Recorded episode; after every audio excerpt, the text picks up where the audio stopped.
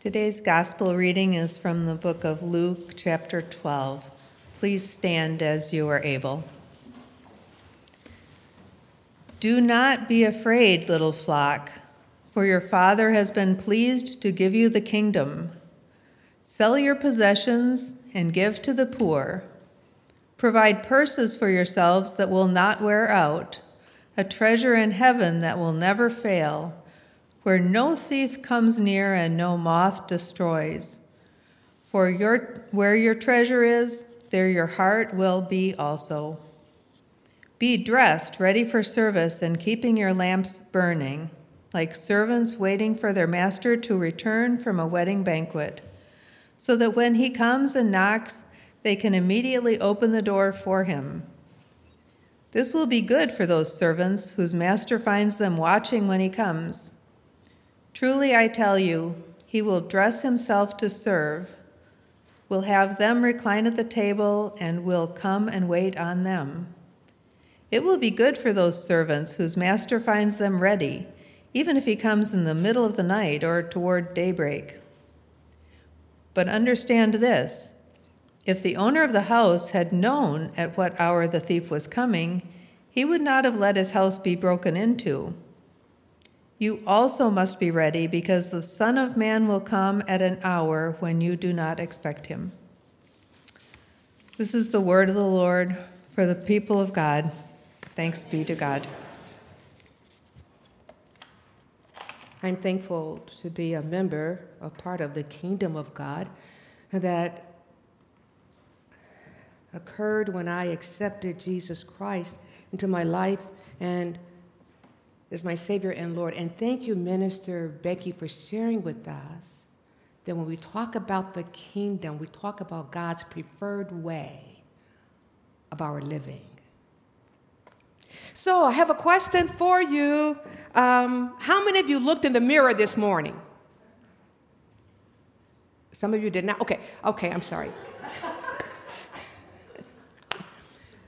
If you looked in the mirror this morning, will you please raise your hands? Okay, that's better. So, when you looked in the mirror, what did you see? No, don't don't don't yell out any names. No. I want you to know that when I look in the mirror, a mirror, any mirror, what I see is first and foremost a human being who's been made in the image of God. That's what I see first and foremost. A human being made in the image of God. Imago Dei, which comes from the Latin version of the Bible, translated to English as image of God. And when we turn to Genesis chapter one, verses twenty-six and twenty-seven, we see where this truth is placed. Verse twenty-seven in particular says, God created man, humanity, humankind, in God's own image. Guess what that means? That means that your value, your worth, your dignity is made possible because you are made in the image of God. It does not matter what your nationality is. It does not matter what your race is. It does not matter what your ethnicity is. It does not even matter what your sexual orientation is. You are made in the image of God. And therefore, you are a person of worth. Amen. Let me say it again. Because you are made in the image of God, it doesn't matter your age. You are a person of worth. You are a person of significance. You are valued. To be made in the image of God means that we human beings have unique abilities absent from all other creatures of the earth. We, we mirror the divine nature of God through our words and our actions. and our behavior. I'm excited about the fact that I'm made in the image of God. Now, let me just share this with you very quickly. There are some people who have forgotten that they are made in the image of God. Let me ask you another question very quickly. So, as you were driving to church today, even as you may have looked out of your window on to a beautiful scenery, the lake or whatever, as you as you looked out through your window pane of your home, as you looked out through the windows of your car as you were driving, what did you see?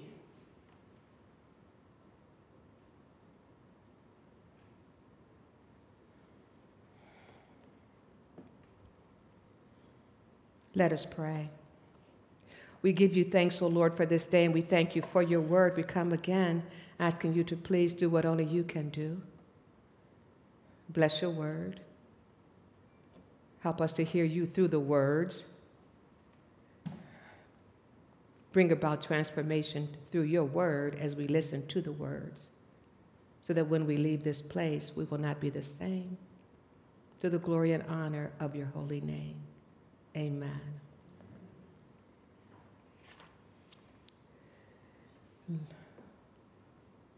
It's so important for us to remember that we are made in the image of God. I, I, I cannot stress that enough. I'd grown up as an individual who've heard a lot of voices, and not all of them were positive.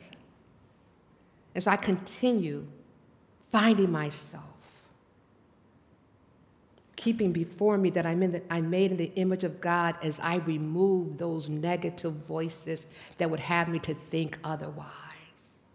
And I'm not alone. As I look out over this congregation, if I were to take the mic and go up and down the aisle, and I won't, some of you would share with me that you too have had to remind yourself that I am a person of worth, I am a person of value, because I am made in the image of God. The question comes up, what happens when we forget that we're made in the image of God? What happens when we forget that it is God's plans and purposes are to be fulfilled through those of us who are made in God's image? What happens when we forget that we're called to be co-creators of God? I'm so glad you asked, because I would suggest to you that as we look at the first chapter of Isaiah, another prophet that we're being introduced to, a prophet who has been called by God to prophesy to the southern kingdom of Judah, whose capital is in Jerusalem, I would suggest to you that we get a glimpse of what can happen when we forget that we are made in the image of God and everyone else is made in the image of God.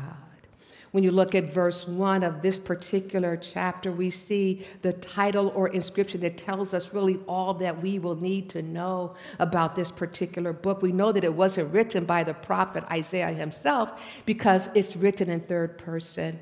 It refers to the prophet, and it lets us know what we can expect from the book. We know that this prophet will speak a word to the people, not the prophet's own words, but the word that the prophet has been given, hallelujah, by the Almighty God, God's self. We know that these particular words are not only for that particular Um, population that spanned over a forty-year period of prophesying. We also know that the Word of God, because it is alive, it's a word for us as well today. In this chapter, we know what God loves and we know what God rejects. We know how God expects God's people, not the world, but God's people, how to live. When you look at this particular chapter, we're mindful of the fact that God is calling his people to account. And as I look at this particular chapter, I will tell you, I really do see two groups of people. You may not, but I do. I do. I see one group of individuals, and this text was written for that group, the group of the elite, who were oppressive and who did not see others being made in the image of God. I also see a group of people who were the oppressed, hoping that someone would take note of their plight. As I look at this chapter, I just see two groups of people. And so what we see as God calls God's people to order is, you know, God is not impressed by what we do when it is not tied to a heart that's connected to God. You, you heard it in, in the reading. You heard it, right? God said, I, I'm tired of your assemblies. I'm tired of you showing up on a Sunday morning just to go through the motions. Pastor's translation. I'm tired of your offerings, your sacrifices, just going through the motions. They're not connected to me. They're not connected to the community. They're not connected to those that I care about. I'm sick and tired of your going through the motions. He, God is talking to that group of people who just show up, and they and they sometimes ask the question, so what's in it for me? I, chose, I go to church, but, but what's in it for me? As opposed to recognizing that when we enter into the house of the Lord, when we enter into the presence of the Lord, we are coming to worship the awesome living God, and we're coming to hear all that God has to say to us. Words that will bring about hope, healing, transformation, even as God sometimes challenges us and corrects us. It's not about what is it for what's in it for me. It's about how can I offer myself as a living sacrifice to the awesome living God, so that during this relationship with God and this worship experience, I will experience transformation, so that when I leave, I will not be the same. So in this particular chapter, chapter one, God lifts up what God rejects, verses eleven through fifteen. And then God talks about what God desires. So let me share with you, as I take us to a special place, that as I look at this particular text, I, I do glean three points from this, this text, chapter one. First of all, I am real clear that God sees you. The God who has made you in God's image, God sees you and all that you are going through. I told you I'm talking to two different groups of people, right? God, God sees those who go through the formalities, and yet their relationship with God has been uh, disconnected to a degree. They just show up. They don't expect to have an encounter with God at all. They're just trying to figure out, where am I going for lunch when church is over? And oh my gracious, it's the first Sunday. We may go over.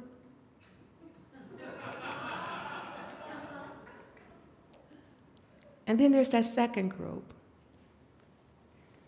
That second group, Doctor Turbot, that you mentioned briefly. That, ter- that second group is trying to figure out, is there any place where I can belong? Is there, is there anyone who really cares about me? More importantly, is there anyone who sees me? One who is made in the image of God, void of any labels that anyone may try to put upon me. Do they see me? So I've come to tell you today, yes, God sees you, one who is made in God's image. God sees us human beings, homeless or houseless, immigrant, indigenous peoples, white, black, Asian, heterosexual, transgender, L G B T Q I A, God sees you, void of the labels. And God loves you unconditionally. There is no but. God loves you. Secondly, as I look at this particular text, it tells me that God not only sees us, but God assesses the situations that we find ourselves in. And he assesses, God assesses the situation according to God's standards and not our standards. God is assessing what is taking place in God's world. God is assessing what is taking place in your life. And more importantly, I'll just tell you, God is paying attention. God sees the pain, God sees the hurt, God sees the confusion, God sees the sense of numbness. God sees the joy, the excitement. God is not absent. God sees you and God is with you through Jesus Christ.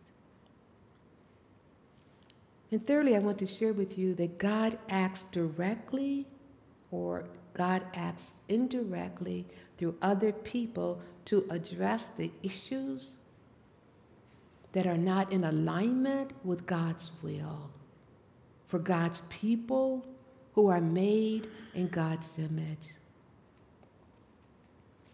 God has a standard for living. And God wants everyone to experience that standard of living. God saw the conditions of God's people in Isaiah's society, and he saw the condition of the worshipers. And God had a word for them. Enough is enough. Because you see, although they worshiped on a Sunday morning, although they came together to worship, when they left worship, you could not have known that they had entered into the presence of the Lord. They would say, we have faith. But God always asks the question, how are you manifesting your faith in your community? Not only within the body of Christ, but in the larger community. Remember what James said in chapter two, verses fourteen through sixteen. What good is it, my brothers and sisters, if someone claims to have faith but has no deeds? Can such faith save them? Suppose a brother or a sister is without clothes and daily food. If one of you says to them, go, go, go, go, just go in peace. Keep warm, well fed, but does nothing about their physical needs, what good is it? In the same way, faith by itself, if it is not accompanied by action, is dead. Let me share something with you, fellow United Methodists. The United Methodist Church is a part of our D N A. We've always been concerned about the plight of individuals, not just their spiritual well-being. We've always been concerned about how they live out their lives. We've always been concerned about advocating for social justice. Someone has made that a bad word. But for us, United Methodists, that's a part of our D N A. Our founder, John Wesley, and his brother Charles, while they were at Oxford University and the, as members of the quote-unquote Holy Club, they visited the local prison. They tutored the neighborhood children.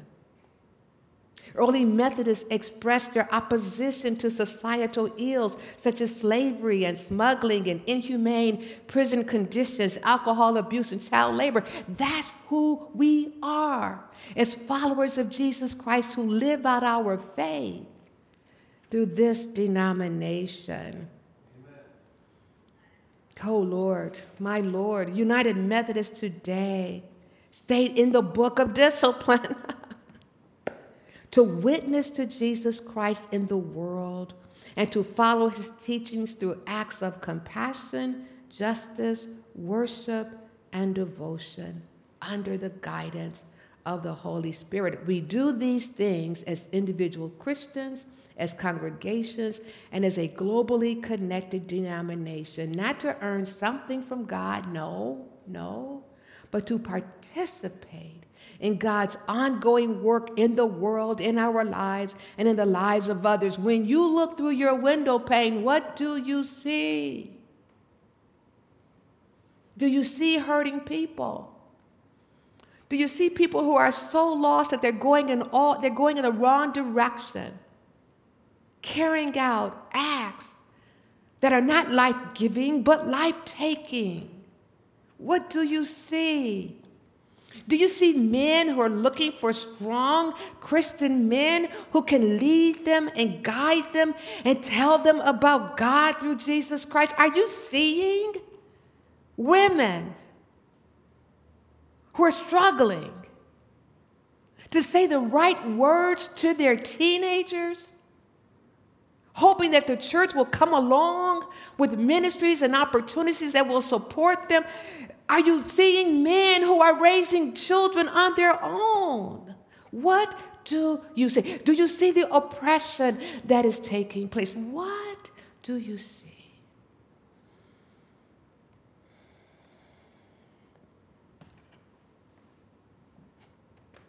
God reminds the people of Judah what God expects, since they are in covenant with God. And God reminds us of what God expects. And see, this, this is the good news. Have you noticed this pattern as we've looked at prophets? God will share with us what we have done wrong, that has not been in alignment with God's will, God's way, God's nature. God will convict us. Have you noticed that? And then God comes back and says, but let me share with you what I expect of you to do, what you can do to return to me. I thank God for God's mercy and grace, don't you? And so God shares with the people of Judah. Verse sixteen, wash and make yourselves clean. Take your evil deeds out of my sight. Stop doing wrong. Learn to do right, seek justice. What does that look like? What does that look like to seek justice? Defend the oppressed. Take up the cause of the fatherless. Plead the case of the widow. I I, I don't know about you. I, I do believe you've experienced this. You know, God will share something with me on a Sunday morning, and then lo and behold, during the week, I'll have an opportunity to put into practice the truth that God has revealed to me on a Sunday morning. Have you ever had that experience?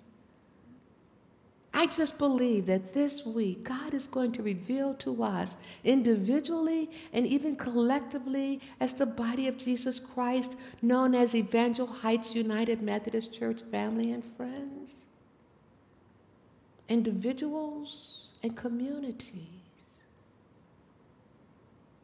who need defending because they are being oppressed. I believe God is going to reveal to us folk who have no male role model, who's looking for male role models, males who are following Jesus Christ. I do believe that God is going to remind us that as a congregation that is blessed with widows, how we can continue to support and love on our widows, and not only those within these four walls, but even those within the larger community. I just believe God is going to give us the opportunity to learn to do good as we live out who we are, humankind, made in the image of God, valued of worth. Humankind who, through Jesus Christ, is now called to share that good news with others. Let us pray. You call us to wash ourselves clean so that our transgressions fall away. You call us to cease doing evil. You call us to learn to do good and to seek justice. You call us to rescue the oppressed, defend the orphan, and plead for the widow. O Lord our God, give us the eyes to see what you see. Give us the heart to desire, to reach out to those who are made in your image, that they may know of your love, of your grace and your mercy as revealed through Jesus Christ, that they may know that they too have a place to belong in you because of who they are.